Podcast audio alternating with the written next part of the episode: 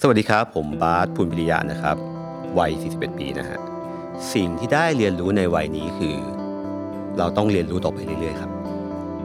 Listen to the Cloud เรื่องที่ The Cloud อยากเล่าให้คุณฟัง Coming of Age บทเรียนชีวิตของผู้คนหลากหลาย และสิ่งที่พวกเขาเพิ่งได้เรียนรู้ในวัยนี้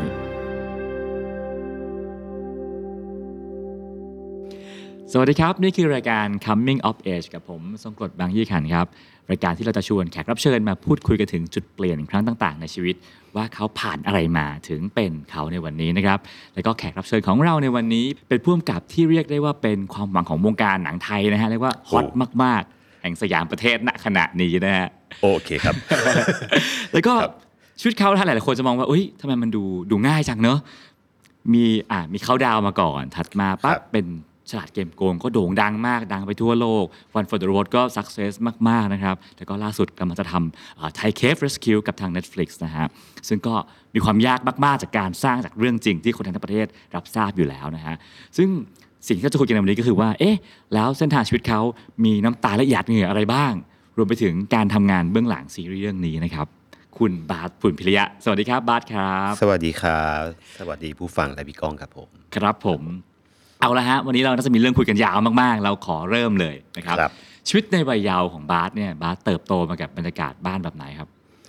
เด็กท่าน้ำนนท์เนาะผมว่าก็ในยุคนั้นค่อนข้าง simple นะชีวิตก็ไม่ได้มีอะไรก็ครับเอ่อไปเรียนศุกร์เสาร์อาทิตย์ก็ดูการ์ตูนอยู่บ้านอะไรอย่างเงี้ยอืมไม่ได้มีอะไรแบบซับซ้อนหรือพิเศษกว่าคนอื่นเขาครับครับผมแล้วบรรยากาศที่บ้านมีความคาดหวังหรือมีอะไรเป็นพิเศษไหมครับ ผมว่าจริงๆมันก็ค่อนข้าง standard ฮะหมายถึงว่าตอนเด็กๆ ตอนที่เราก็ยังไม่รู้ว่าเราชอบอะไรนะครับแล้วก็มันก็จะมี moment ที่แบบพ่อแม่เขาก็จะถามเราคุยกับเราว่าอะอนาคตอยากเป็นอะไรอืมกอไก่หมอ ขอไข่ตำรวจครับ ขอควายนู่นนี่นั่นอะไรอย่างเงี้ย ซึ่งตอนนั้นเราก็แบบไม่ได้รู้เรื่องอะไรรู้แค่ว่าเราก็ใช้ชีวิตของเราไป จนสุดท้ายก็มาค้นพบ passion ที่แท้จริงของตัวเองครับ อะทีนี้จุดเปลี่ยนครั้งแรกในชีวิตของบาสบาสคิดว่าเป็นเหตุการณ์ไหนครับเอ่อ น่าจะเป็นช่วงเด็กๆเลยครัฮะบพี่ก้องประมาณอายุ ผมถ้าจำไม่ผิดนะประมาณแบบเจ็ดแปดขวบอะไรอืเงี้มยมันคือโหตอนเด็กที่มค่อนข้างเด็กเลยฮะแล้วก็ตอนนั้นพอดีมีญาติเป็นครับคุณป้าฮะเขาเปิดร้านเช่าวิดีโอ แล้วก็ตามภาษาแบบลูกๆหลานๆครันะบบางทีเราก็จะไปสเปนวีคเอนไปนอนบ้านเขาอะไรแถวๆกรุงกรุงกรุงเทพในกรุงเทพครับผมแล้วก็นั่นแหละมันทำให้ผมได้รู้จักกับการดูหนัง สัมผัสกับหนังเป็นครั้งแรกในยุคนั้นครับอืมซึ่งถ้านึกภาพบรรยากาศร้านวิดีโอก็จะเป็นวิดีโอที่มีหลากหลายประเภทครับหนังหนังบล็อกบัสเตอร์นะใช้คำนั้นครับเนอะหนังไทยหนังฮอลลีวูดตลกบ้างอะไรบ้างครับบาสหยิบวิดีโอประเภทไหนขึ้นมาดูครับ โอ้ยช่วงแรกๆก็หนังอะไรนะหนังแปลงร่างอะพี่หนังอ่าญี่ปุ่นอะไรพวกเนี้ยเราก็ครับเริ่มจากการดูอะไรที่เด็ก ๆเขาดูแหละ แต่ครับว่า อันนี้ไม่รู้ว่าเป็นเรื่องดีหรือไม่ดีนะแต่ว่าการที่ได้มีโอกาสไปอยู่ในแบบ จุดศูนย์กลางของของโลกของหนังอันนั้นนะฮะอืมบางทีมันก็ unfilter นะไม่มีคนมาห้ามเราว่าห้ามหยิบม้วนนี้มาดูอะไรอย่างเงี้ยอืมมันเลยทำให้หลาย ๆ ครั้งเราได้ดูหนังที่อาจจะเรียกว่าเด็กวัยนั้นเนี่ยอาจจะยังไม่ควรดูหรือเปล่าอะไรอย่างเงี้ยซึ่ง เออบางทีมันทำให้แบบเราเริ่มเข้าใจแล้วเริ่มมองและสนใจอะไรมากขึ้นกว่าเดิม จากโลกของหนังพวกนี้ครับอืมเหมือนได้เห็นตัวอย่างดีๆ เร็วกว่าเด็กคนอื่นเนาะ ดีหรือเปล่าไม่รู้นะ ผมว่าหลากหลายแล้วกันเออทั้งดีโอเคทั้งไม่ดีทั้งน่าสนใจอะไรอย่างเงี้ยครับอืมก็ทำให้เราเริ่มสนใจหนังตั้งแต่ครัตบอนนั้นครับใช่ไหมฮะอะโอเค แล้วก็บาสก็ใช้ชีวิตเรื่อยมานะมาเรียนที่ประสานมิตรครับผมใช่ไหมฮะแล้วก็จุดเปลี่ยนครั้งถัดมาของชีวิตบาสคืออะไรครับเอ่อจริง ๆ ก็ใช้ชีวิตตามสเต็ปมาเรื่อยๆนะพี่เนาะอืมแล้วก็เนี่ยเรียนจบมาทำงาน ตอนนั้นก็ทำงานเป็นผู้ช่วยผู้กำกับ แล้วก็ก็ทำทุกอย่างเพื่อ ตอบโจทย์ความฝันที่ยิ่งใหญ่ที่สุดในชีวิตเราคือการเป็นผู้กำกับภาพยนตร์ ซึ่งความฝันนั้นมาตอนอายุเท่าไหร่ฮะจำได้ไหมอุ้ยตั้งแต่เด็กๆเลยพี่คือพอพอเราเริ่มอินทัวการดูหนัง เริ่มเริ่มดูมากขึ้นจาก 7 8 ขวบครับเริ่มเป็นเริ่มเป็นพรีทีนอืมเริ่มอะเริ่มพยายามจะคลำหาแล้วว่าปลายทางในชีวิตของเราคืออะไรนะแล้วก็เอ่อนั่นแหละประมาณสักสิบสองสิบสามขวบเนี่ยก็เริ่มรู้แล้วว่ากูจะเป็นผู้กำกับภาพยนตร์นะจ๊ะอะไรอย่างเงี้ยอืมบอกตัวเองว่าอย่างนั้นครับ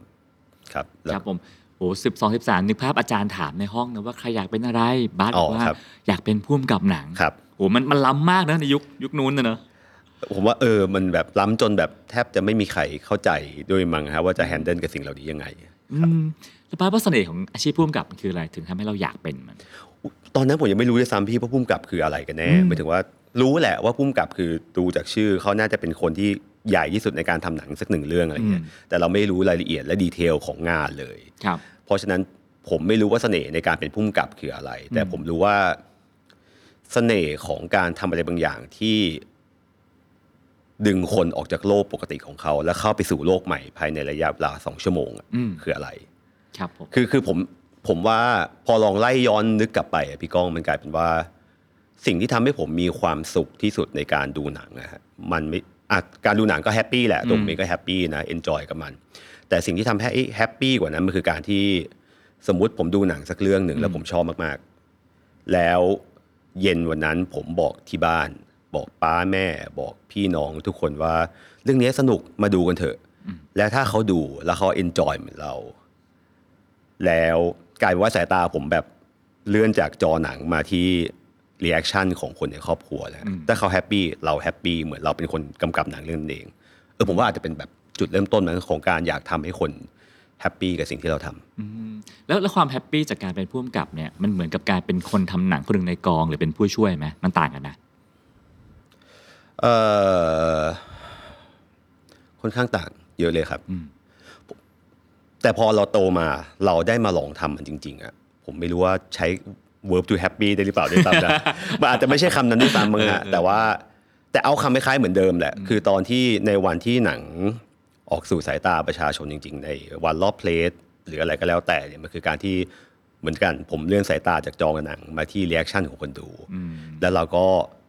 take ความรู้สึกนี้เรียนรู้กับมันว่าอันไหน work อันไหนไม่ work อันไหนทำให้คนรู้สึก into กับการเล่าเรื่องของเรา อันไหนที่แบบทำให้ให้คน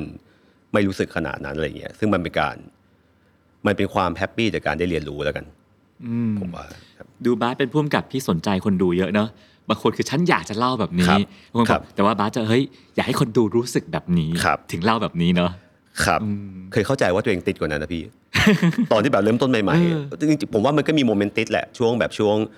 ช่วงที่ทำเขาดาวน์ผมก็เป็นผู้กำกับที่ไม่ได้แคร์คนดูมากขนาดนั้นเหมือนกันอะไรอย่างเงี้ยแล้วเราก็สุดท้ายมันก็เป็น choice ของเรานะ feedback ที่มันเกิดขึ้นมันทำให้เราได้เรียนรู้ เรียนรู้ทีนี้ ผมว่า ในการทำหนังมันไม่ได้มีอะไรที่ถูกร้อยเปอร์เซ็นหรือผิดร้อยเปอร์เซ็นครับสุดท้ายมันคือว่าเราในฐานะผู้กำกับเราจะเลือกช้อยไหนในการทำงาน เส้นทางแบบไหนในการเป็นพุ่มกับที่เราแฮปปี้ซึ่งอาพอเรียนจบมาก็เป็นคนทำงานในวงการหนังเนาะเป็นผู้ช่วยครับบ้างอะไรบ้างครับแต่ว่ายังไม่ถึงผู้กำกับยังครับ แล้วทำไงต่อกับชีวิต ก็พยายามไปให้ถึง ก็พยายามไปให้ถึงอะครับแต่ในระหว่างในระหว่างนั้นเราก็เรียนรู้ไปด้วย เพราะว่า อะด้วยด้วยจังหวะจากโคนของชีวิตนะเราไม่ได้ไปเรียนฟิล์ม ไม่ได้เรียนแบบการทำหนังจริงอืมๆตอนเรียนมหาลัยก็ไปเรียนสายอื่นที่มันใกล้เคียงกันอะไรเงี้ยเพราะฉะนั้นสำหรับผมโลกของการทำงานผู้ช่วยผู้กำกับเนี่ยมันคือมหาลัยหนังเลยฮะตอนนี้ครับมันคือการแบบเรียนรู้ครูพักลักจำตั้งแต่ day one จนแบบวันสุดท้ายที่เราแบบเลิกอาชีพผู้ช่วยไปอะไรอย่างเงี้ยอืมครับซึ่งจุดเปลี่ยนที่บาสบอกคือว่าไปนิวยอร์ก ใช่ครับทำไมต้องไปนิวยอร์กเอ่ออันนี้เราแบบคุยกันแบบเปิดอกนะครับ ตอนนั้นจริง ๆ ตามแฟนไป โอ้โหคลาสสิกมากไม่เคยมีความคิดไม่เคยเห็นภาพตัวเองไปเรียนต่อเมืองนอกเลยพี่ อืมภาษาเพราะว่าเป็นไงบ้าง โอ้โหแย่มาก แย่มากอะเอ่อฟังออก อ่าฟังออก ซึ่งไอการฟังออกเนี่ยมันได้มาจากการดูหนังเยอะนี่แหละ อ่า แต่ว่า อะไรบางอย่างนะเราก็พูดไม่ค่อยเก่งอะไรอย่างเงี้ยแล้วก็อย่างที่บอกคือสำหรับผมอะเด็กเด็กท่าน้ำนนท์ที่ก็ไม่ได้มีเงินอะการไปเรียนต่อเมืองนอกมันเป็นโลกที่ไกลเกินฝันมากๆ แล้วไม่เคยคิดเลยอะไรอย่างเงี้ยฮะจนกระทั่งนี่แหละวันที่ทำผู้ช่วยผู้กำกับ แล้วก็ตอนนั้นมีแฟนนะครับผมกับแฟนคนหนึ่งแล้วเขาก็ซึ่งแฟนผมอะเป็นคนที่ตั้งต้นว่าอยากจะไปเรียนต่อที่นิวยอร์กครับ ซึ่งเราก็รู้ข้อมูลนี้นะอืมตอนคบกันแล้วก็แบบว่าเออเดี๋ยวตอนเธอไปก็เป็น long distance relationship กันไปแล้วกันเนาะอะไรเงี้ยเก๋ๆกันไป จนแบบถึงเวลาที่เขาใกล้จะไปแล้ว แล้วก็นั่งคุยกัน เขาก็เล่าให้ฟังว่าเออมันชีวิตมันจะไม่เนตยังไงอะไรยังไง ผมฟังแล้วก็อืมก็ไม่ได้ดูยากนี่หว่าอืมอาจจะลำบากอาจจะท้าทายแต่ก็ไปได้นี่ แล้วอะไรฉุดเราไว้วะงานเหรอเราแฮปปี้กับงานไหมนะขนาดนั้นก็ทำผู้ช่วยมาถึงจุดที่ เริ่มรู้สึกว่าถ้าทำอย่างนี้ต่อไป บางทีไอ้สิ่งที่เราคิดว่าเราจะวิ่งเข้าใกล้ความฝันของการเป็นคนทำหนังอะมันอาจจะไกลกว่าเดิมด้วยซ้ำนะอืมหมายถึงว่าพอมันแบบมันเหมือนจะเป็นเส้นเส้นทางเดียวกันอืมแต่มารู้ตัวอีกทีมันกลายเป็นเส้นคู่ขนานอะครับ เราเลยรู้สึกว่าในช่วงเวลานั้นในวัยแค่ยี่สิบห้าปีอย่างเงี้ย ถ้าเรายังเปลี่ยนมันได้ ถ้าเรายังลองแบบไหนลองแบบดีทัวร์ที่อะไรเงี้ย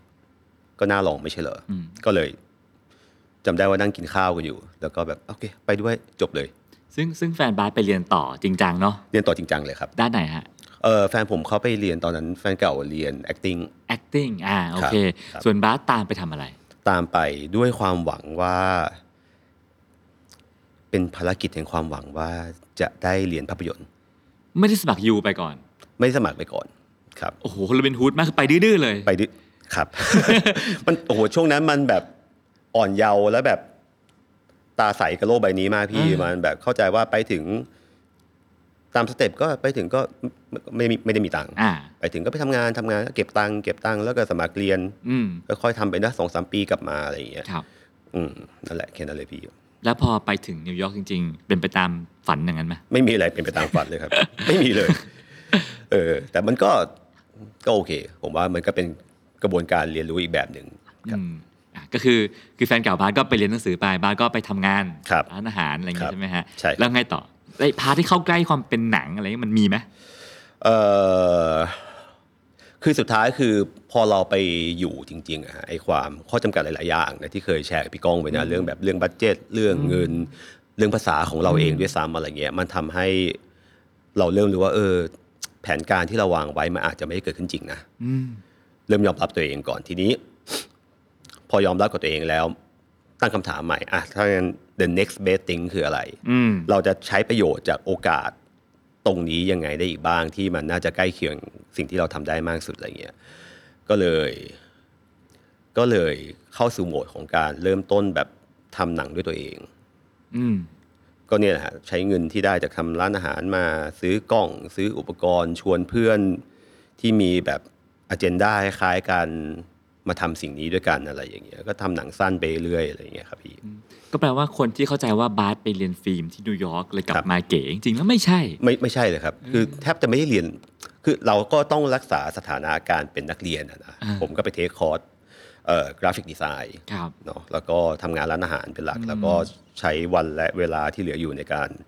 ทำหนังสั้นของตัวเองครับ เป็นการเรียนรู้ด้วยตัวเอง ครับ อ่า ครับผมแล้วก็อะไรทำให้ตัดสินใจว่ากลับดีกว่า เพราะโอกาสครั้งที่สองเออจริงๆอันนี้ถือเป็น bookmark อืมอีกครั้งหนึ่งเหมือนกัครับคือการที่พอเราเริ่มทำหนังสั้นไป แล้วมันมีหนังสั้นเรื่องหนึ่งที่ไปเตะตาพี่เก้งจิรามาริกุลโอ้โหและข้ามพี่ประเทศมาเลยเนาะใช่ข้ามประเทศเลยครับและพี่วาลิดีนะครับ แล้วก็เขาก็เลยโทรไปหาผมที่นู่นแล้วครับชวนกลับมาทำหนังด้วยกัน ซึ่งก็นั่นแหละครับเป็นจุดเปลี่ยนครั้งสำคัญอีกครั้งหนึ่งเหมือนกันจริงๆแล้วครับ ซึ่งตอนนั้นแฟนเก่าบาสเรียนจบยังฮะ ตอนนั้นตอนนั้นเลิกกันไปแล้วด้วยนะ โอ้โหยังกันในหนังเอ้ยแต่บอกว่าโอเคอะอันนี้เออพอแบบเราตอนนี้มันฟังดู dramatic เนาะเออแต่ว่า มันก็โอเคนะ ผมว่าไม่ไม่ไม่ใช่เรื่องที่แปลกขนาดนั้นอ่าสุดท้ายแล้วก็เมืองมันก็ shape คนแหละอืมอืมประสบการณ์มันก็ shape ชีวิตแล้วเราก็จะมีภารกิจที่แตกต่างกันครับถ้าถ้าวันนั้นเอ่อ พี่วันพี่วันพี่เก้งไม่โทรไปหาบาสครับบาสคงยังอยู่นิวยอร์กต่อ ยังอยู่ครับ แผนการคือ ตอนนั้นคือ take course ที่บอกว่าเรียน graphic design ครับพี่ก้องก็เรียนจบแล้ว แล้วมันเหมือนวีซ่ามันอยู่ต่อได้ประมาณปีกว่าๆอะไรเงี้ยเราก็กะว่าก็คงอยู่ทำงานเก็บเงินใช้ชีวิตท่องเที่ยวทำหนังสั้นอีกสักเรื่องสองเรื่องเลยเดี๋ยวกลับมาทำโฆษณาอืมคบที่เราเคยทำเออเหมือนตอนนั้นเริ่มกิฟต์อัพความฝันที่จะได้ทำหนังใหญ่ไปแล้วด้วยซ้ำนะ อืมครับเพราะมันวิ่งตามมาโอ้มันวิ่งตามมาจะสามสิบปีแล้วพี่จนเรารู้สึกว่าเออบางทีฝันนี้มันอาจจะไม่ใช่ของเราก็ได้มั้งแล้ววันที่ตอนที่พี่เก้งชวนนะฮะตอนนั้นบาสอายุอายุอายุเท่าไหร่ครับยี่สิบเก้ายี่สิบเก้ายี่สิบเก้าประมาณยี่สิบมีเก้าสายโทรจาก GDS บอกว่า GTS ตอนยุคนั้นเนอะใช่ครับเช่นบอกว่ามาเป็นพ่วงกับหนังกันครับที่เมืองไทยตกใจไหมมือสั่นเลยพี่อืมตอนที่เพราะเราก็ติดตามผลงานของครับ GTS ของพี่เก้ง เรารู้อยู่แล้วว่ามูเมนต์ความสำคัญของ GTS กับวงการหนังไทยมันเป็นยังไงเนาะอืมแล้วก็วันที่เหมือนเนี่ยมีสายแจ้งมาว่าเขาอยากคุยกับเรานะอืมแล้วก็ให้เบอร์มาอะไรเงี้ยแล้วผมก็โทรกลับไปจำได้ว่าแบบมือสั่นเสียงสั่นแบบแต่ในทางที่ดีนะครับด้วยความดีใจฮะครับอืมพอกลับมาปั๊บก็มีแผนชีวิตใหม่จะกลับมาจากนิวยอร์กพร้อมกับความฝันว่าฉันจะเป็นผู้กำกับครับ ซึ่งค่ายนี้ก็ขึ้นชื่อมากว่าทำหนังกันนานนานๆครับจากวันเริ่มคุยจนหนังได้ฉายนี่โอ้โหพอดีสองสามปีเนาะครับปขระองมาณบาสครับเขาดาวน์นี่กี่ปีครับ ประมาณสองปีอืมเหมือนผมกลับมาตอนนั้น ตุลาคมปีสองพันสิบอืมแล้วก็หนังเขาดาวน์ออกฉายคือธันวาสองพันสิบสองครับผมเพื่อแป๊บเดียวจะสิบปีแล้วพี่เอออืมเร็วมาก คือช่วงเวลานั้นอะบางคนก็เป็นช่วงเวลาที่เอ่อไม่มั่นใจเคว้งคว้างว่าไงครัว่าบฉันจะ ตังเติงก็อาจจะไม่ค่อยมีเพราะต้องทำครับหนังเป็นหลักอะเนอะครับแล้วก็อนาคตหนังจะแป๊กไม่แป๊กวะบางคนก็ตื่นเต้นมี passion ใส่เต็มกับมันเพราะว่าครับสองปีนี้คือเหมือนโอกาสเดียวของฉันนะนะครับบาสเป็นยังไงฮะสองสองปีนั้น เป็นอย่างที่เมื่อกี้พี่ก้องพูดมาเลยแบบ ตื่นเต้นมี passion และใส่เต็มมากอืมๆอืมแล้วก็เหมือนตอนนั้นเราก็ เรื่อง business เรื่องรายได้เงินทอง ไม่ได้มีความหมายกับเราขนาดนั้นด้วยซ้ำนะมันเป็นเรื่องของแบบในวัย 30 ปีอืมกับการที่เราเห็นแล้วว่าไอ้ฝันที่เราฝันมาตั้งแต่เป็น preteen เนี่ยตอนนี้มันกำลังจะได้เกิดขึ้นจริงแล้วนะ เพราะฉะนั้นแบบโฟกัสทุกอย่างในชีวิตมันแบบมันมันล็อกเป้าไปที่สิ่งนี้สิ่งเดียวเลยพี่ ที่เหลือเป็นแค่แบบเบียบายรายทางแล้วโอกาสทำหนังเรื่องแรก ซึ่งไม่รู้มีเรื่องสองหรือเปล่าเนาะครับบาสพยายามใส่ลงไปในนั้นบ้าง เมื่อหนังเรื่องแรกของฉันมาถึง ใส่ทุกอย่าง ใส่ทุกอย่าง ที่เราเห็นในหัวกับหนังเรื่องนี้ อืม คือผมว่าพุ่มกับทุกคนสิ่งแรกต้องมีวิชวลกันนะอืม ในการจะเล่าเรื่องใดเรื่องหนึ่งการทำหนังสักเรื่องอะไรอย่างเงี้ย แล้วก็เพราะฉะนั้นการทำหนังเรื่องแรกของผมมันคือการที่ใส่สุดตัวว่าเหมือนกับว่ากูจะไม่ได้ทำหนังอีกแล้วในชีวิตเนี่ย อืม เหมือนกับว่าเรื่องนี้แม่งจะเป็นเรื่องสุดท้ายแล้วก็กูก็จะตายจากไปเงียบๆเพราะฉะนั้นกูต้องต้องต้องทำให้แม่งดีที่สุดเว้ยอืม แบบ ทุกสิ่งอย่างอะไรอย่างเงี้ยครับ ครับสองปีผ่านไป เขาดาวน์ได้ฉายครับเอ่อโดยปกติก็จะเห็นฟีดแบ็กตั้งแต่ประมาณรอบแรกหรือวันแรกหรือ 3 วันครับแรกนะฮะเอิ่มวันไหนที่บาสรู้สึกว่าเฮ้ยสถานการณ์มันชักไม่ค่อยดีว่ะ ในแง่เชิงยอดท่านครับผู้ชมอะนะจริงๆวันแรกรู้แล้ว จริง ๆ วันแรกเราก็รู้อยู่แล้ว อาการเป็นไงฮะวันแรกเอ่อพอตัวเลขรอบแรกเริ่มมาถึง แล้วเราก็ถูก educate ในเรื่องของแบบสถิติอะไรบางอย่างมาแล้วว่าอืมตัวเลขรอบแรกมันจะ มันจะ project ตัวเลขสุดท้ายประมาณไหนอะไรอ่าอย่างเงี้ยแล้วเราก็เริ่มหรือ feedbackของคนรอบตัวครับอะไรเงี้ยเราก็เริ่มรู้แล้วว่าอ๋อหนังมันอาจจะไม่ได้สักเซสอืมอืมนั่นแหละครับคือคือผมว่าตอนนั้นด้วยความที่เราก็ยังแบบอ่อนอ่อนเยาว์ต่อทุกสิ่งอย่างอะนะครับเราไปอยู่ในจุดศูนย์กลางการทำงานที่รอบตัว อยู่ในองค์กรที่สักเซสมาก ๆทำหนังแต่เรื่อง 70 ล้าน 80 ล้านร้อยล้าน ทุกคนรอบตัวก็พร้อมที่จะพูดให้กำลังใจเราอย่างเงี้ยเพราะฉะนั้นความคาดหวังที่เรามีกับกับการทำหนังเรื่องแรกเนี่ยมันสูงมาก ๆ เลยพี่กอง จนเนี่ยแหละวันแรกที่ตัวเลขมาปุ๊บ แล้วผมจำได้ว่ามันคือผมเห็นตัวเลขตอนที่แบบขากำลังจะก้าวขึ้นรถตู้เพื่อเพื่อไปโปรโมทหนังอะอืมแล้วเรารู้ว่า อันนี้แม่งอาการไม่ดีแล้ว และทุกคนก็บอก แต่เรายังต้องแบบปั้นหน้าต่อหน้านักแสดงและทีมงานคนอื่นว่า โอเค ทุกอย่างโอเค โอ้มันเป็นความรู้สึกที่หวานอมขมกลืนเหมือนกันนะฮะครับ ซึ่งจริงๆก็มีวิธีการคำนวณตัวเลขอะนะว่าครัอ่าบหนึ่งวันที่หนึ่งคูณสิบอาจจะได้ยอดครับรวมอะไรเงี้ยฮะครับวันนั้นคาดว่าหนังเรื่องนี้จะจบที่เท่าไหร่ฮะก็เท่าที่มันจบเลยพี่ประมาณเท่าไหร่แบบยี่สิบกว่าล้านยี่สิบไป20ไปล้านครับก็แปลว่าเรารู้แล้วว่า ฉันจะเป็นผู้กำกับที่มีตัวเลข 20 ล้านห้อยท้ายครับ นอกจากความความความจ่อยแล้วว่ามีอารมณ์อื่นที่เกิดขึ้นอีกไหมฮะในวันนั้น เออมันคือจอยแหละพี่จอยแหละอืมแล้วก็ผิดหวังหมายถึงว่าเราเราเริ่ม เราเริ่มรู้แล้วว่า เออ ไอความฝันที่เราฝันมาตั้งแต่เด็กเนี่ย สุดท้ายแล้ว มันไม่ได้สวยงามอย่างที่เราคิดอะและความไม่สวยงามในที่เนี้ย มันแผ่รัศมีไปที่คนทำงานรอบๆตัวเราด้วยอะอื มมันไม่ใช่แค่เราคนเดียวที่รู้สึกผิดหวังและจอยอะแต่มันครับกลายเป็นว่า ผมว่าสิ่งที่หนักหนาที่สุดมันคือการแบกรับความรู้สึกของการที่เราทำให้คนที่ทำงานกับเรา คนที่เขาเชื่อในเรา คนที่เขาเหนื่อยกับเรา แม่งผิดหวังและจ่อยไปในเวลาเดียวกัน อันนี้เป็นความรู้สึกที่หนักที่สุดสำหรับผม ถึงแม้ว่าเขาจะไม่พูด แต่เราก็คงจะรู้ว่าใช่ทำกันมาสองปีใช่ยี่สิบกว่าล้านโอ้โหครับนั่นแหละครับ ซึ่งซึ่งบาสคิดว่าจะมีเรื่องสองไหมตอนนั้นไม่มี ไม่คิดเลย เพราะเออมันเป็นความเป็นตราบาปเลยพี่หมายถึงว่าเราจะรู้สึกว่าแบบไม่เอาแล้วอะเราไม่อยากทำให้ใครมาจ่อยกับเราอีกแล้วอะก็เลยนั่นแหละครับ เริ่มกลับมาแบบเบนเข็มกลับมาสู่ความฝันของการแบบ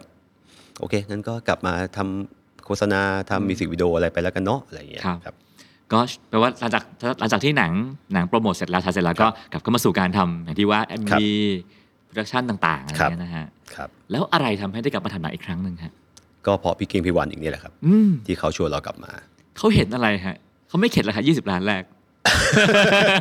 พี่โทรถามก็ได้ไหมเอ่อเท่าที่คุยกับเขาหลังครับจากนั้นนะคือตอนที่เขาชวนกลับมาทำหนังอีกครั้งหนึ่งก็ก็ถามเขาว่าพี่โอเคใช่ไหมหมายถึงว่ายังยังเชื่อในการให้ผมแฮนเดิลสิ่งนี้อยู่ใช่ไหมอะไรอย่างเงี้ยคือเขาก็บอกว่าเพราะ เขาเห็นว่า เรื่องแรกมันไม่สักเซสก็จริง แต่ว่าหลังจากนั้นมันคือ การที่เขาเห็นว่าเราไปต่อสู้ในหนทางของเราอืมต่อสู้ในที่นี้คือการเนี่ยแหละ ไปทำโฆษณาไปทำมิวสิกวิดีโอต่าง ๆ ที่ก็ต้องยอมรับว่าไอ้สิ่งเหล่านี้มันก็เป็นเหมือนการเชฟฝีมือเราทีละนิดทีละนิดอะนะครับแล้วก็ไอ้ผลงานเหล่านั้นก็คงเป็นแบบเป็นเป็นเครื่องพิสูจน์บางอย่างในสายตาเขา จนทำให้เขาชวนเรากลับมาอีกครั้งหนึ่งแปลว่าเขายังตามงานเราต่อ ใช่ครับโอ้ใช่ครับไม่ไม่ธรรมดานะฮะใช่ครับ แล้วก็อะสุดท้ายก็ทำเรื่องสองกันก็ยื่นโปรเจกต์กัน ซึ่งครับเรื่องสองเนี่ยทำในตอนอายุเท่าไหร่ครับเอ่อตอนที่โปรเจกต์ฉลาดเกมโกงเข้ามาบีฟแรกเนี่ยผมน่าจะแค่สามอุ้ยสามสิบสี่เลยพี่อ่าเออสามสิบสี่ก็ถือว่าโตจากตอน 30เป็นมาสี่ปี ครับ ประมาณนั้นนะครับครับแล้วโอเค เรื่องนี้เริ่มจากเรียกว่า เรียกว่ามีมีบุญเก่าที่ไม่ค่อยดีอยู่คือความกดดันว่าเฮ้ยเรื่องแรกฉันไม่ค่อยดีครับแล้วมันย่อมกดดันกว่า เรื่องแรกเยอะเลยเนาะเอ่อทั้งกดดันกว่าและ และไม่กดดันกว่าในเวลาเดียวกันอืมบอกมันคือกลายเป็นว่าพอเป็นเรื่องสองเนี่ย กับประสบการณ์การทำงานที่ผ่านมา เรารีแลกซ์ขึ้นนะในการทำงาน เราเริ่มแบบมันมีความอยู่มือบางอย่างที่ เรารู้แหละ เรารู้แล้วว่าทีเนี้ยการจะนำพาเรือลำเนี้ยไปให้ถึงฝั่งอะด้วยกระบวนท่าไหนที่น่าจะทำให้ทุกคนแฮปปี้ที่สุด แต่ว่าไอ้ความกดดันที่มหาศาลกว่านั้นมันคือการการปักธงในใจผมว่ารอบนี้คือการแก้ตัวในเชิง business รอบนี้เราจะทำทุกอย่างเพื่อไม่ให้ออฟฟิศต้องมาขาดทุนกับเราอีก กดสูตรเลยนะฮะกดสูตร เอิ่มกดสูตรไหมแต่ว่าในเวลาเดียวกันเราพยายามจะรับผิดชอบ ให้ content มันออกมาอ่าดีที่สุดในแบบที่มันควรจะเป็นนะครับครับพี่ขอฟังสูตรของบาสเดี๋ยวได้ไหมฮะว่าถ้าโจทย์ก็คือว่าเฮ้ยต้องได้ตังค์เว้ยครับสูตรที่บาสเอามาใช้ในการหาตังค์จากฉลาดเกมโกงคืออะไร connect กับคนดูให้ได้มากสุดอืม connect กับคนดูให้ได้มากที่สุดในเชิง emotional ไม่ว่าจะ emotional นั้นจะเป็นอะไรก็แล้วแต่ จะเป็นลุ้นตื่นเต้น สนุก หัวเราะ เศร้าอะไรเงี้ยซึ่งสูตรเนี่ยมันมาจากการ ได้ไปฝึกทำโฆษณานะอืมก็จริงอืมนั่นแหละ แล้วการเลือกเลือกเอ่อชีวิตเด็กมปลายการสอบเข้ามาหาลัยการสอบอะไรเงี้ยครับถือเป็นสูตรที่กดด้วยไหมเพราะน่าจะมีคนอินเยอะ อ๋อ อันนี้ต้องให้เครดิตพี่เก้งพี่วันครับครับโปรดิวเซอร์ที่เขาเป็นคนหยิบ big idea นี้ขึ้นมาอ่าครับแล้วก็พัฒนาต่อกับทีมเขียนบทครับ ซึ่งซึ่งอะพี่พี่เป็นคนนอกนะครับ พี่ฟังเรื่องฉลาดเกมโกง เด็กโกงข้อสอบ แล้วก็ครับเห็นรายชื่อนักแสดงครับโอ้โหนี่หน้าใหม่มากครับ แล้วก็มีความมีความว่าใครจะแบกหนังเรื่องนี้นะก่อนอ๋อก่อนที่มันจะครับออกกันเนอะครับมีความกังวลเรื่องนั้นไหมฮะในเชิงของการ PR ใช่ไหมเออนิดหนึ่งนิดหนึ่งแต่ว่าในเชิงของตัวคอนเทนต์เองอะไม่เลยครับเพราะว่าสุดท้ายแล้วเราถ่ายเองนะ เราเป็นคนคัดเลือกน้องๆมาเองกับมือ เพราะฉะนั้นเรารู้ว่าน้องเขาเอาอยู่แน่นอนอืมแต่ว่าในการ PR มันก็มันเป็นความกังวลที่เราแชร์กับทีมคนอื่นแหละ แล้วครับแต่ว่าสุดท้ายแล้วเราเห็นว่าทุกคนแม่งพร้อมที่จะอืมช่วยเราอย่างเงี้ยมันก็โอเค เมื่อวันแรกของหนังฉายมาถึง ตัวเลขแรกถูกส่งครับเข้ามาครับ เป็นไงบ้างวันนั้น เป็นหนังคนละม้วนเลยฮะกับเรื่องแรกครับครับครับความรู้สึกเป็นไงตอนนั้นฮะรู้สึกดีดีใจตื่นเต้น จำได้ว่าคือตอนฉลาดเกมโกงมันวัน press เนี่ยมันมันมีกระบวนท่าที่แปลกกว่าทั่วไปนิดหนึ่งคือมัน press แล้วมันฉายจริงเลยอ่าในคืนนั้นครับปกติเขาจะ press หนังก่อนหนึ่งวันก่อนอืมฉายจริงวันพฤหัสนะครัก็บคือผม press วันพุธแล้วก็ฉายรอบสองทุ่มเลยอะไรเงี้ยแล้วก็มันทำให้เราเห็นตัวเลขทันที นอกจากการที่ press เสร็จแล้วเราได้เราจะได้รับ feedback ซึ่งมันก็อะโชคดีมันก็มีเสียงชื่นชมอะไรครับประมาณหนึ่งอะแล้วก็เห็นตัวเลขด้วยมันเป็นการยืนยันว่าไอ้ที่เราปักธงไว้เราทำได้ละอืมแล้วก็ อืม เป็นความรู้สึกที่ดีครับ ซึ่งจากตัวเลขที่ได้มาคำนวณเร็วๆแล้วว่าจบที่เท่าไหร่ฮะตอนนั้น คือแรกยังยังยังเดาไม่ได้อืมเพราะมันแค่รอบเดียวนะครับแต่วันต่อมาเริ่มเดาได้ละแล้วก็แล้วก็จบใกล้เคียงประมาณนั้นจริงๆครับซึ่งก็คือร้อยร้อย สิบล้านอะไรอย่างเงี้ยถ้าผมจำไม่ผิดครับ ซึ่งจากเรื่องแรก 20 ล้าน พอเรื่องนี้ตัวเลขมา เฮ้ย กูจะเป็นผู้กำกับร้อยล้านแล้วเว้ย ครับโหมันมันน่าจะมันน่าจะปลดอะไรหลายอย่างออกจากจิตใจบาสได้เยอะมากเลยเนาะ ก็ก็ได้ครับก็ได้อยู่เหมือนกัน แต่ว่าแต่ว่าผมว่า พอวันพอวันที่ฉลาดเกมโกงมันมันโอเคเนี่ยมันสักเซสเนี่ยสิ่งสิ่งที่เกิดขึ้นคือมันทำให้ผมย้อนกลับไป appreciate ประสบการณ์ตอนเขาดาวน์มากเลยว่ะพี่กองอืมเพราะว่ามันทำให้เราไม่เหลิงอืมมันทำให้เรารู้ว่า สุดท้ายไอ้สิ่งเหล่านี้ไม่ว่าจะล้มเหลวหรือจะสำเร็จอะมันก็เป็นจริงในช่วงเวลาหนึ่งครับ แล้วก็วันหนึ่งเราก็ต้องพิสูจน์ตัวเองด้วยงานใหม่ต่อๆไป เราไม่สามารถอยู่กับความรู้สึกนี้ได้ตลอดอืมเออ ผมเลยรู้สึกว่า เออ การการการล้มในก้าวแรก บางครั้งแม่งก็ให้คุณค่าอะไรบางอย่างเหมือนกัน โดยที่เราไม่รู้ตัวในตอนนั้น ถ้าเรื่องแรกร้อยล้านเลยอาจจะอีกอีกแบบหนึ่งเนาะผมว่า mindset ผมเปลี่ยนแน่นอน อืมครับอ่าแล้วฉลาดเกมโกงเปลี่ยนชีวิตบาสยังไงอีก มันเปิดประตูหลาย ๆ บานที่ผมไม่คิดว่าจะได้รับโอกาสเนาะแบบเริ่มมีคนติดต่อเข้ามาอย่างวันฟ o เดโรสคุณหว่องกาไวก็มาจากฉลาดเกมโกง หรือครับแม้กระทั่ง project ต่างๆ ที่ตอนนี้มัน ongoing อยู่อะไรเงี้ยมันก็มาจากฉลาดเกมโกงอีกเหมือนกัน ผ่านมา 5 ปีแล้วอย่างเงี้ยพี่มันก็ยัง เออ มันก็ยังมีสิ่งเหล่านี้อยู่เลยก็ต้องขอบคุณมันจริง ซึ่งก็เรียกว่ายกระดับจากจากคนทำงานหนังไทยแล้วกลายเป็นหนัคงรับอินเตอร์ ซึ่งอาจจะได้เห็นงานเอ่อบาสในฮอลลีวูดหวังว่านะครับรอชมนะฮะอะวันนี้เรามาคุยกันเรื่อง Thai Cave Rescue ครับนะฮะเอิ่มบาสก็ติดตามข่าวนี้อยู่เนาะครับ วันที่บาสเห็นเห็นข่าวนี้ครับเคยคิดไหมว่าเอ้ยมันน่าเป็นหนัง คิด ตั้งแต่แรกคิดเลยตั้งแต่เหรอตอนผมนี่ตามแบบตามหนักมากพี่ตอนนั้น เพราะเราก็แบบอะเราก็ ก็คงความรู้สึกเดียวกับคนทั้งโลกอะนะครับ มันก็เป็นอีเวนท์ที่ไม่ได้บอกว่ามันเป็นอีเวนท์ที่ดีนะฮะอืมแต่ว่ามันเป็นสิ่งที่ทำให้เรามีความหวังกับมนุษย์อีกครั้งหนึ่งอะ อืม ในคือในช่วงเวลานั้นเราก็รู้ว่าแบบการเสพข่าวหรือสื่อต่าง ๆ บางครั้งมันก็มีนั่นแหละ หลาย ๆ อย่างที่ครับ ทำให้เรารู้สึกแบบ อืมโลกใบนี้มันทำไมมันหนักหนาจังเลยวะอะไรเงี้ยอืมซึ่งสิ่งนี้มันมาทำให้ทำให้เรารู้สึกว่า เออ ภายใต้ความทรามมันมีความงามอะไรบางอย่างอยู่ โอ้โหคมครับ ภายใต้ความทรามมันมีความงามอยู่ ครับ ครับ นั่นก็คือสิ่งที่สิ่งที่เอ่อบาสก็ดูเรื่องนี้เห็นติดตามข่าวสารอยู่เนาะครับ แล้วพอวันหนึ่งที่ข้อเสนอนี้มันมามันมายังไงฮะ เอ่อมีโปรดิวเซอร์ฮะคุณจอห์น เพนอตติที่เขาติดต่อมาก่อนว่าเนี่ยตอนนี้เขากำลังดีลกับสิ่งเหล่านี้อยู่ แล้วก็แล้วก็ติดต่อถามว่าผมอยากจะมาร่วมจอยด้วยไหม อืม ตั้งแต่ช่วงแรกๆเลยฮะซึ่งก็เซเยสในทันที อืม โอกาสนี้เพราะว่าผมยังแบบ จำได้ยังแชร์ยังแชร์โพสต์อะไรอยู่เลยว่าแบบน่าทำเป็นหนังมากเลยอะไรอย่างเงี้ยอืมแต่แต่แล้วเราก็แอบคิดในใจว่าอืมถ้ามีโอกาสได้ทำก็คงดีนะแต่ก็ไม่กล้าคิดว่ามันจะเกิดขึ้นจริงๆอะครับครับซึ่งมันย้อนกลับไปนานหรือยังฮะตอนจุดเริ่มต้นของโปรเจกต์นี้เอ่อผมว่าจริง ๆ ปีปลายปี 2018 โอ้นานเหมือนกันเนาะนาน เพราะจริงๆสตอรี่มันเกิดช่วงกลางปีอืม2018 แล้วก็ปลายปีเขาเริ่มปั้นกันละโอ้ก็แปลว่าคนในวงการหนังก็ต้องเร็ว เร็วครับ ซึ่งนี่ก็ไม่ใช่เรื่องแรกเนาะใช่มันมีครับอีกหลาย ๆ เรื่องก็แปลว่าทุกเรื่องคงคิดพร้อม ๆ กันทำมาพร้อมทำมาพร้อมกัน ใช่ครับ ก็น่าจะมีแบบแอปโหลดต่างๆ มากมายครับซึ่งวันนั้นบาสบาสรู้ไหมครับว่ามีเรื่องอื่น ๆ ด้วย ตอนนั้นยังไม่รู้าตอนนั้นยังไม่รู้ แล้วก็มารู้เอาทีหลังฮะครับอ่าแต่ผมว่าสุดท้ายแล้วมันก็ คือพอเรารู้มันมีความหวาดกลัวประมาณหนึ่งเหมือนกันเนาะพอเราเริ่มรู้ว่าเออมันมีเจ้านู้นก็ทำเจ้านี้ก็ทำแต่พอเราเริ่มเห็นรูปร่างหน้าตาของโปรเจกต์เราเริ่ม เห็น approach ของโปรเจกต์นี้ เราเริ่มรู้สึกว่าเออ บางทีก็ดีแล้วที่มันมีหลายเวอร์ชันอืมนั่นหมายความว่ามันสามารถพูดถึงแง่มุม มันสามารถพูดถึงตัวละครอีกหลากหลาย ที่อาจจะไม่ได้มีโอกาสได้ถูกพูดถึงมากนักครับครับ สิ่งหนึ่งที่พี่สงสัยเป็นการส่วนตัวนะฮะคือทำไมคนทำหนังถึงชอบเอาเหตุการณ์เอ่อเหตุการณ์จริงแล้วกันเนาะครับเหตุการณ์ต่างๆที่เกิดขึ้นน่ะมาทำ ทั้งๆที่บางทีเขียนเองอาจจะสนุกกว่า หรือว่าดราม่าได้มากกว่าทำไมถึงนิยมการนำเหตุการณ์จริงมาใช้ฮะจริง ๆ อันนี้เป็นเรื่องแรกนะพี่ก้องที่ผมทำหนังที่สร้างจากเหตุการณ์จริงอืมผมว่าก็คงไม่ทุกเหตุการณ์มึงฮะอืมอาจจะเป็นเหตุการณ์ที่มันน่าสนใจ หรือมีความซีเนมาติกในตัวเองอะนะอืมแต่ว่าสุดท้ายมันคือการที่หนึ่งความรู้สึกที่ที่มันเป็นความรู้สึกใหม่มากของผมในการทำหนังเรื่องนี้คือ ความรู้สึกของการที่เราต้องให้เกียรติอืมไม่ว่าจะเป็นตัวเหตุการณ์เอง หรือว่าตัวละครที่มีตัวตนอยู่จริงอะไรเงี้ย ซึ่งมันทำให้โมเมนต์ต่าง ๆ ในการทำงาน ในการกำกับมัน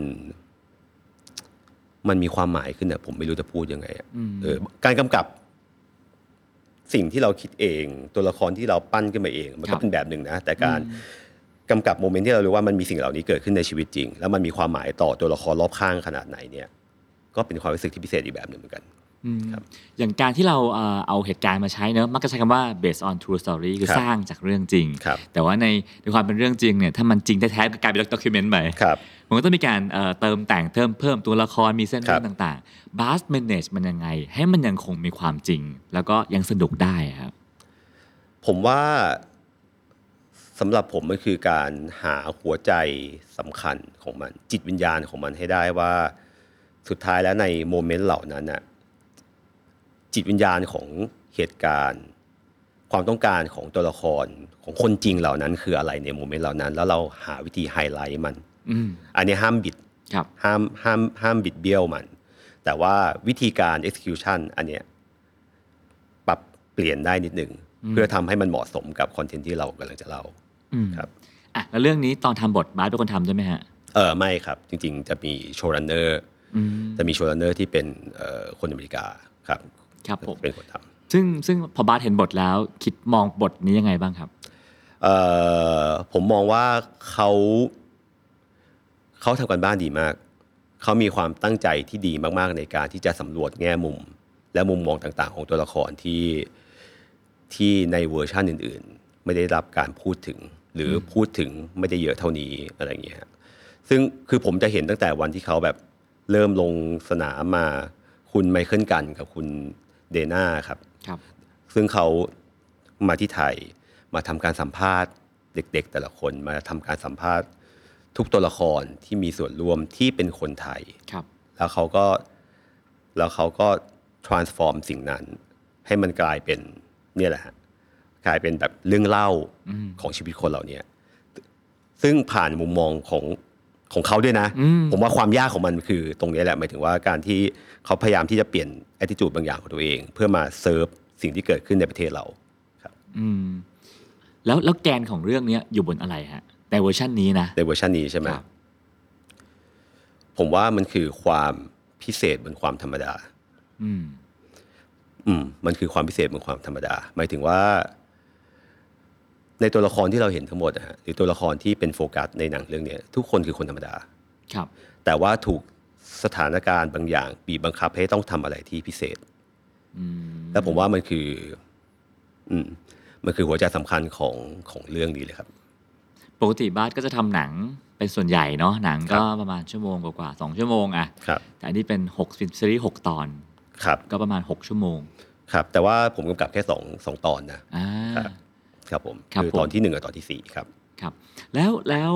การที่ที่อ่าความแตกต่างระหว่างการกำกับซีรีส์กับการครับกำกับหนังมันต่างกันไหมครับเอ่อ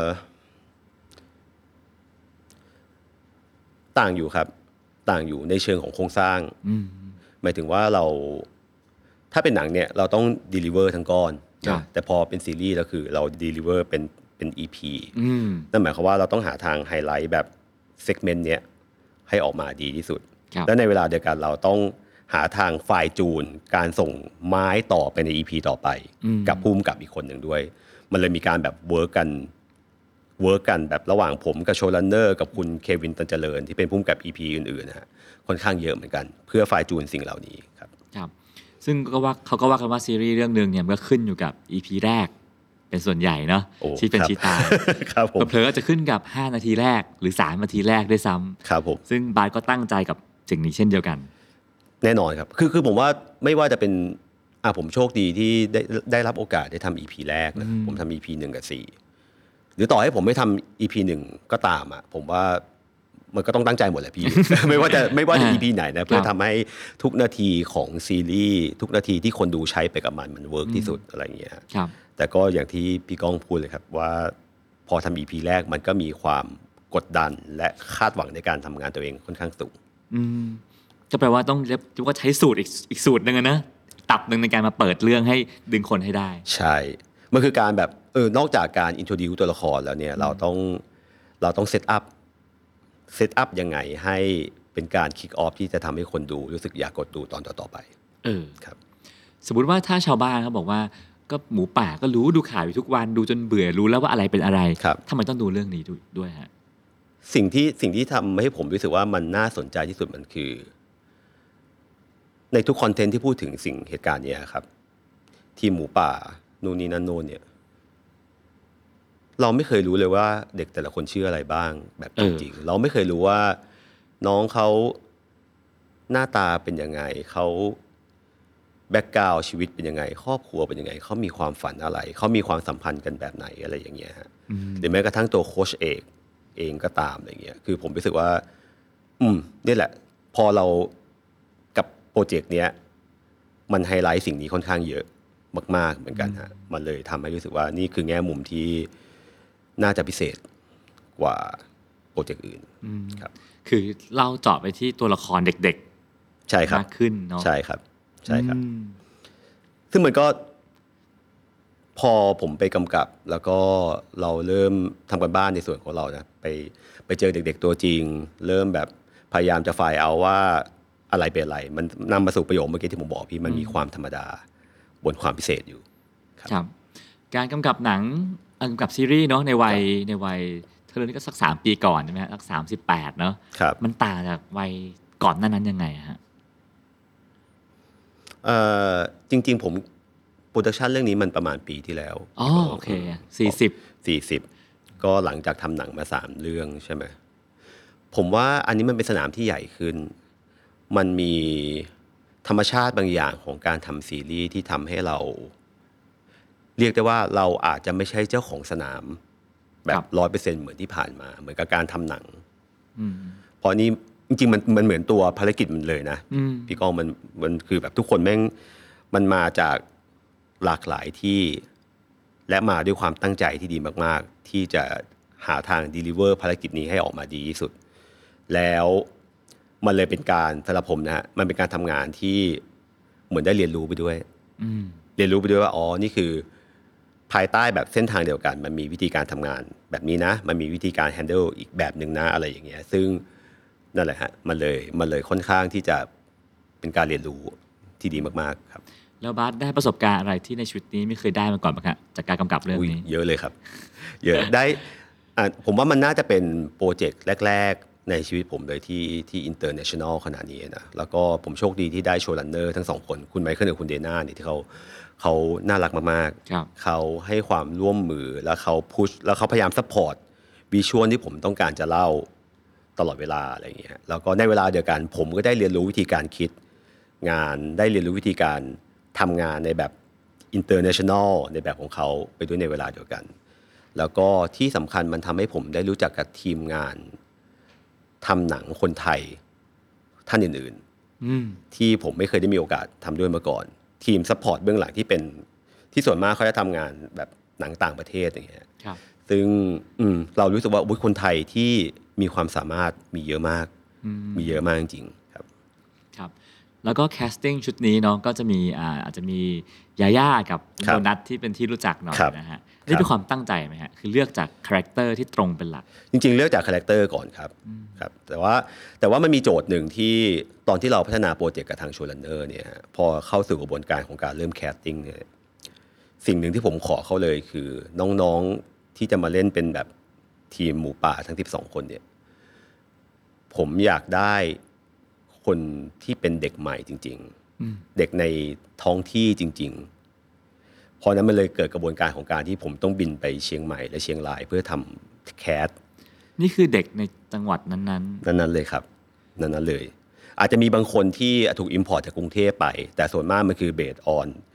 based on เด็กที่ใช้ชีวิตอยู่ในพื้นที่นั้นจริง ๆ หลาย ๆ คนก็เป็นเพื่อนเป็นพี่เป็นน้องกับตัวละครจริง ๆ ที่มีชีวิตอยู่ๆ แปลว่าเมื่อก่อนเราอาจจะหานักแสดงจะผ่านโมเนาะครับอันนี้คือไปหาจากโรงเรียนจากชุมชนนี้เลยครับเหอฮะครับโอ้โหแล้วรู้ได้ยังเขาจะเล่นได้เอ่อผ่านกระบวนการการ casting และคัดเลือกที่ค่อนข้างนานมากเลยครับกว่าเราจะมั่นใจว่าเราได้แก๊งเด็กที่ดีที่สุดมาโอ้อันนี้อันนี้น่าสนใจมากนะฮะโอ้เด็กในพื้นที่เอามาเล่นเออผมว่ามันเป็นหัวใจสำคัญของสิ่งนี้เลยครับหมายครัถึงว่าความความรู้สึกออร์แกนิกนี้ที่ ถ้าเริ่มผิดแล้วมันผิดเลยพี่ผมเลยผมเลยพยายามจะยืนยันกับทาง showrunner ว่าสิ่งนี้ผมขอแล้วกันอืมมันก็มีหลาย ๆ ครั้งที่เราทำ cast แล้วเขาเห็นต่างจากเรา showrunner ก็จะชอบแบบ มันก็มีแบบเด็กกรุงเทพหรือเด็กสายโมเดลลิ่งที่เข้ามา cast บ้างนะซึ่งไม่ได้บอกว่าเขาทำทำหน้าที่ไม่ไม่ดีนะฮะคือทุกคนต่างมีความสามารถของตัวเองแหละ แต่ว่าเออเราจะรู้เลยว่าความ authentic เนี่ยสำหรับคนดูที่เป็นคนไทยอะมันจะเป็นยังไง ซึ่งบางที showrunner อาจอาจจะไม่เข้าใจเหมือนที่เราเข้าใจนะนั่นคือหน้าที่ของผม ในการที่จะไปยืนยันและ confirm กับเขาว่ามันควรเป็นใน direction ไหนอืมครับ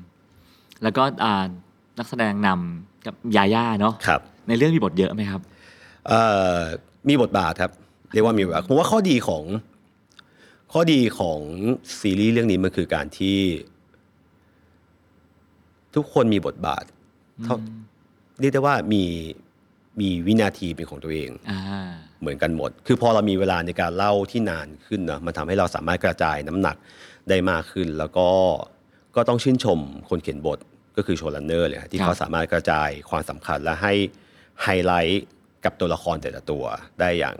น่าสนใจอืมเพราะว่าถ้าดูตามข่าวเหตุการณ์จริงนะเราอาจจะเห็นตัวละครไม่เยอะมากครับนะฮะแต่ว่าพอเป็นหนังแล้วก็เออ ก็ได้เห็นตัวละครที่เราอาจจะไม่เคยเห็นผ่านสื่อมาก่อนครับนะฮะ ครับผมครับ ทีนี้เอ่อบาสหวังว่าวันที่ฉายวันแรกครับบาสจะรู้สึกอะไรในวันนั้น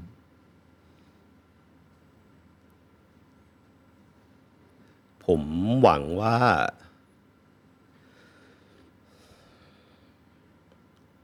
เหมือนได้ออกจากถ้ำมั้งพี่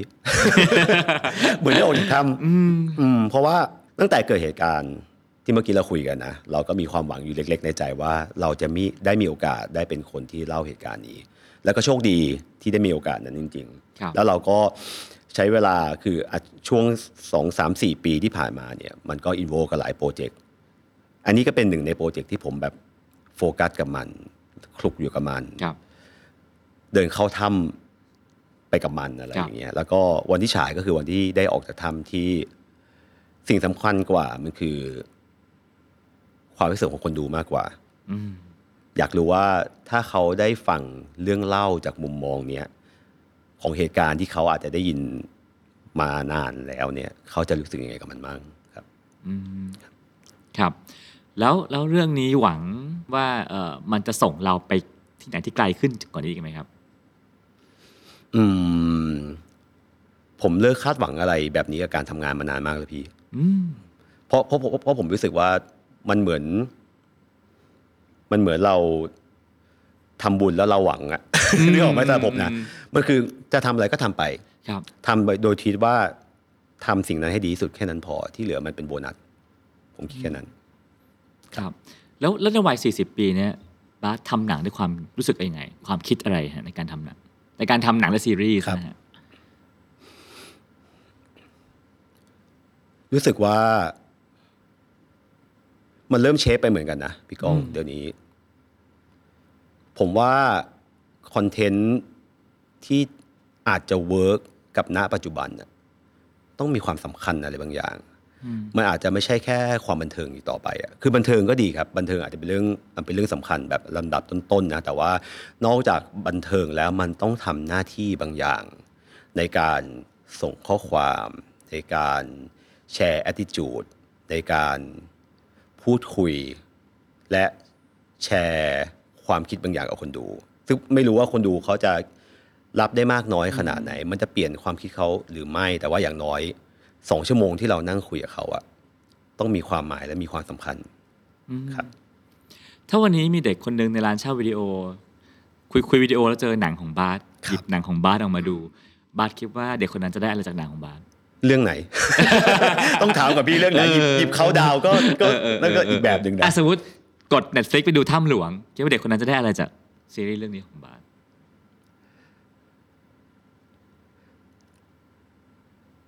ทุกชีวิตต่างมี ต่างมีเรื่องเล่าเป็นของตัวเองอืมทุกชีวิตมีความสำคัญในแบบของตัวเอง แล้วก็สุดท้ายหวังว่า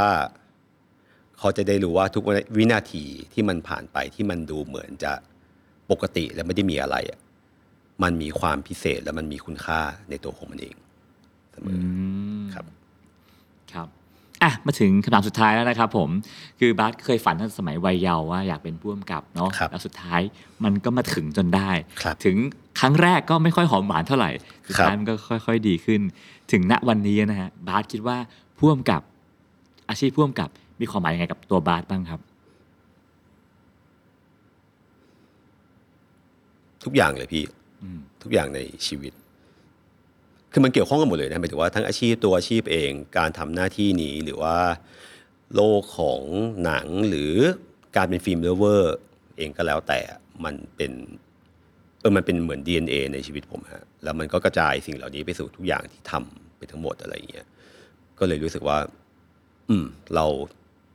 ชีวิตเรามันยี่สี่เฟรมต่อวินาทีเลยอะครับ ไม่รู้จะพูดยังไงเหมือนกันครับ ก็คือเหมือนทุกอย่างในชีวิตของบาสที่ที่เกี่ยวข้องทั้งหมดอะมันมาจากมีหนังเป็นศูนย์กลาง ใช่ครับ ใช่ครับ มีหนังเป็นศูนย์กลาง มีความรู้สึกของคนดูหนังเป็นศูนย์กลาง ครับสำหรับผม ครับผมเออซึ่งซึ่งเอาล่ะถ้าถ้าสุดท้ายวันนี้มีคนบอกว่าบาสสักเซสมาก ๆ แล้วก็คิดว่าบาสโชคดี พี่ว่า ส่วนหนึ่งอาจจะเป็นโชคแต่พี่ว่าส่วนหนึ่งคือบาสพูดตลอดเวลาว่าความรู้สึกของคนดู เออ ซึ่งครับพี่ไม่ค่อยได้ยินพุ่มกับพูดแบบนี้บ่อยนะอ๋อ วันนี้เออคือครับฟังแล้วขนลุกเลยแบบเออว่า คือการที่ทำหนังโดยที่หวังว่าคนดูจะรู้สึกอะไรจะได้อะไรแล้วก็มองนะมองตาเขาตลอดเวลาครับ พี่ว่าสิ่งนี้เป็นเป็นเสน่ห์ที่ดีของบาสมากๆครับ เพราะมันมันมันมันเมจิคอลจริงๆนะพี่ก้องตอนมันเหมือนที่ผมเล่าย้อนกลับไปตอนเป็นเด็กอะอืนะมแล้วเราเห็นว่าเราเปิดหนังทั้งเรื่องที่แบบ พ่อแม่เราดูแล้วแบบเขาสนุกเขาลุ้นเขาหัวเราะน้องสาวผมดูแล้วเขา happy อย่างเงี้ยผมรู้สึกว่าอันเนี้ย magical หมายถึงว่า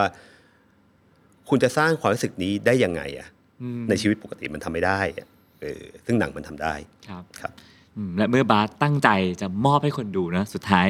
คนดูก็ได้รับแล้วก็ส่งอะไรต่างๆ มากมายกลับคืนมาให้บาสหวังว่านะฮะ